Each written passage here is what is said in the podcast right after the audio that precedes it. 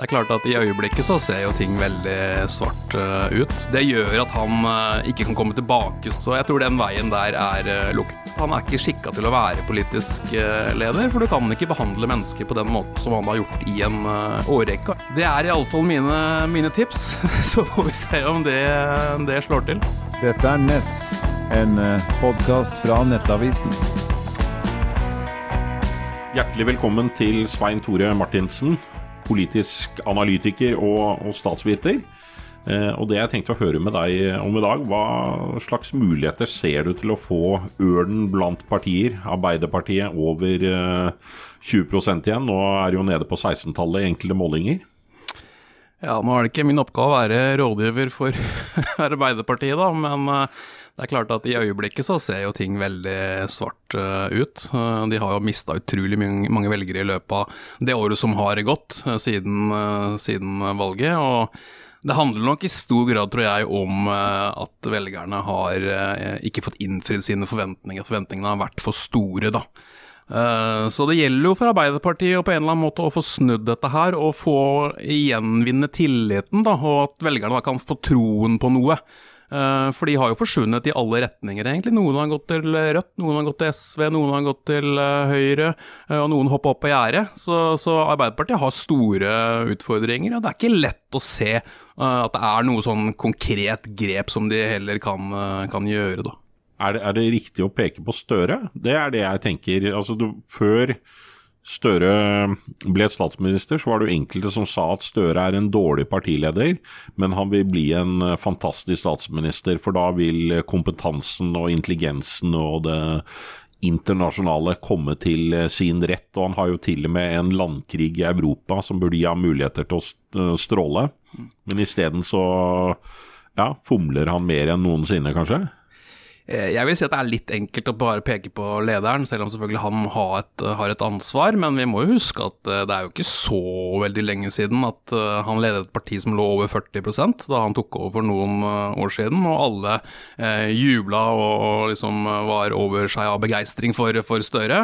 Eh, men, men, velgere flest stemmer jo ikke på person, i hvert fall her til lands. Man stemmer på partier, man stemmer på saker.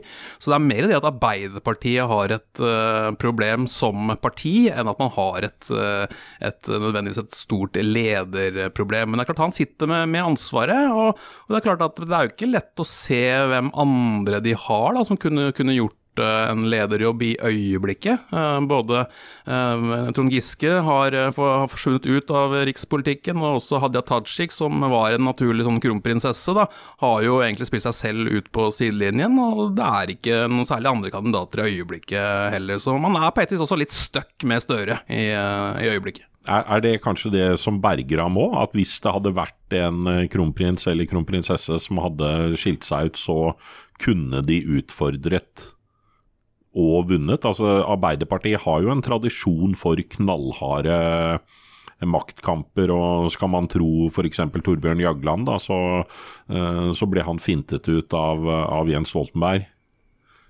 og kompani? Eh, altså jeg tror vel at Støre, sånn som ting har utvikla seg, at man har da fått regjeringsmakten som man da har higet etter i, i åtte år, egentlig. Eh, og det har gått ganske kort tid foreløpig. Han ville nok fått sjansen uansett, i alle fall fram til lokalvalget neste år, og antageligvis, tror jeg, fram til stortingsvalget om tre, tre år. Eh, men det er klart, hadde det vært en sånn mer definert og klar kronprinsesse eller en kronprins i bakkant der, så hadde det nok vært enklere for de som ønsker å gjøre et form for eh, opprør å dra partiet i en eller annen kurs.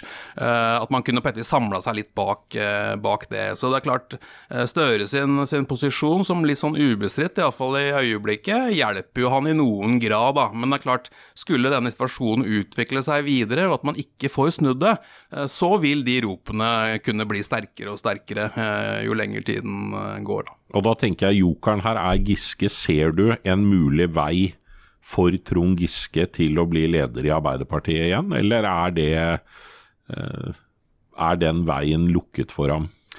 Den veien tror jeg er lukket. Eh, de tingene som, som ligger i, eh, i, historikken hans der, eh, med, med, seksuell trakassering av unge kvinner i eget parti, det gjør at han ikke kan komme tilbake som en rikspolitisk figur, tror jeg, i sånn lederposisjoner.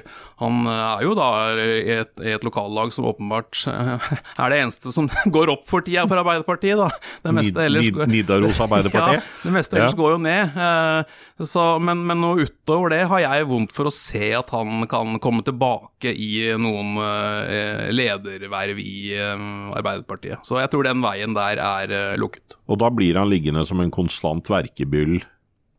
Potensielt. Noen har snakket om at Trond Giske kunne være I Danmark så har man jo sett eksempler på politikere som har tatt en exit fra sitt originale parti og stiftet nye partier med stor suksess, men i Norge så snakker man om at siden sperregrensen er 4 eh, i motsetning til 2% så er det en vanskeligere, vanskeligere vei å gå. Det er nok en enklere vei i Danmark, ja. Å bryte ut og starte et parti og få, få suksess med det. Eh, noe verre i, i, Norge. Eh, men jeg tror vel at eh, det er et opplegg egentlig for partisplittelse. Jo mer han gjør ut av seg, kan du si. Sånn at muligheten jeg ser, er eventuelt at han kan bryte ut av partiet og starte noe og forsøke noe der. Men, men jeg tror det er vanskelig å skape stor suksess som et nytt parti mellom Arbeiderpartiet og SV blir det da egentlig, da. Eh, så, så, så det blir Trond, Trond Giskes sosialdemokratiske parti, hva, hva, tror du de ville fått i valg? Jeg, tenker, jeg må jo innrømme at jeg tenker at potensialet hans kanskje ville vært ganske stort. Ja. At, eh, at gitt hvis man ser på Nidaros politisk nese, han tar jo f.eks. strømdebatten mye tydeligere. Selvfølgelig det er enkelt å sitte i Trondheim og rope eh, om løsningene? Eller, eller, tror du at det ville blitt et miniparti? Jeg tror det ville blitt et miniparti. Uh, men det er klart, han har jo en del synspunkter, uh, og han snakker jo på mange måter til de sosialdemokratiske hjertene, da. Det er jo mange som uh, er, liker det han sier, og det han står for. men jeg tror at, at den historikken som, som, ligger der, har han vist, mener jeg, da, at han er ikke skikka til å være politisk leder. For du kan ikke behandle mennesker på den måten som han har gjort i en årrekke, og jeg tror det vil følge med ham videre framover framover. Eh, så jeg tror ikke det ville vært noen stor eh, suksess, men man vet jo aldri, selvfølgelig. Og det er veldig vanskelig å, å, å spå, og ting kan, ting kan skje. Men, men, jeg tror eh, som sagt veien er lukket for Giske når det gjelder rikspolitiske viktige verv. Han er, han er, ferdig. Og så er det, de, Nå er jo forhandlingene i gang om, om statsbudsjettet. Eh, en lederkandidat i SV sitter og forhandler med de, med de finanspolitikerne i, i Senterpartiet og, og Arbeiderpartiet. Og, og, Hva tror du er muligheten for en regjeringskrise? Er det, er, kan Senterpartiet f.eks. finne på å si at nå er nok nok? Liten tro på det. Uh, vi som kjenner litt og har vært med litt uh, for en stund i politikk, vet at eh, Senterpartiet elsker makt. Det samme gjelder Arbeiderpartiet. Så når de først har kommet i maktposisjon, så tror jeg de blir sittende, iallfall fram til velgerne kaster dem ut. Så de som håper eller tror på en regjeringskrisesituasjon, de tror jeg for, forregner seg. Jeg tror de kommer til å bli sittende ut perioden, men at det kan være røster i begge partiene partiene som ønsker noe annet, det, det, det, ser jeg ikke bort ifra. Eh, jeg snakket nylig med en journalist i, eh, i, i Nasjonen, eh, og hun sa at det var veldig vanskelig egentlig å finne viktige kritikere til Vedum og til regjeringslinja innad i partiet.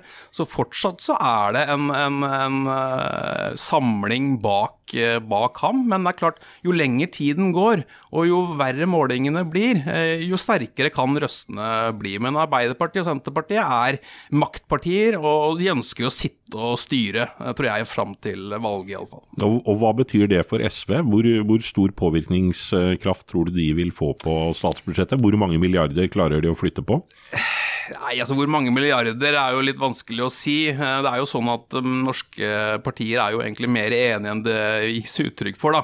Sånn at, eh, sånn at, det vil jo være en liten andel av, prosent, altså andel av budsjettet man klarer å flytte på. Men, men, SVs posisjon er jo litt interessant, for de er jo i en sånn dobbeltrolle. Uh, hvor de på et vis da skal være både kritikere og i opposisjon til den sittende regjeringen, men også hjelper dem da og støtter dem og være med å få budsjettene i land. Så, så de er en form for mellomposisjon som de for så vidt har løst ganske, ganske bra. Men jeg tror en, en, nøkkelutfordring for Arbeiderpartiet har vært nettopp det at SV sa nei til å gå inn i denne regjeringen. Det gjorde sitsen mye verre for, for Arbeiderpartiet. Eh, fordi man fikk ikke da en flertallsregjering, og man presses nå egentlig fra alle kanter. Så regjeringen framstår litt venneløs, da. Du har både SV og Rødt på den ene siden, og så har du Høyre og Frp på en annen. og I tillegg så har du en sånn grønn uh, opposisjon, da. Så, men at ja, SV kan klare å flytte på noen milliarder, det vil de nok kunne, kunne greie i de budsjettforhandlingene. Så for å oppsummere, det blir, det blir ikke regjeringskrise, og Arbeiderpartiet og Senterpartiet kommer sannsynligvis til å vakle videre i håp om at vindene skal snu og de seiler oppover, uten at det er lett å se hvilke vinder det skal være. Det er iallfall mine, mine tips. Så får vi se om det, det slår til. Hjertelig takk til deg, Svein Tore Martinsen. Dette er Ness, en eh, podkast fra Nettavisen.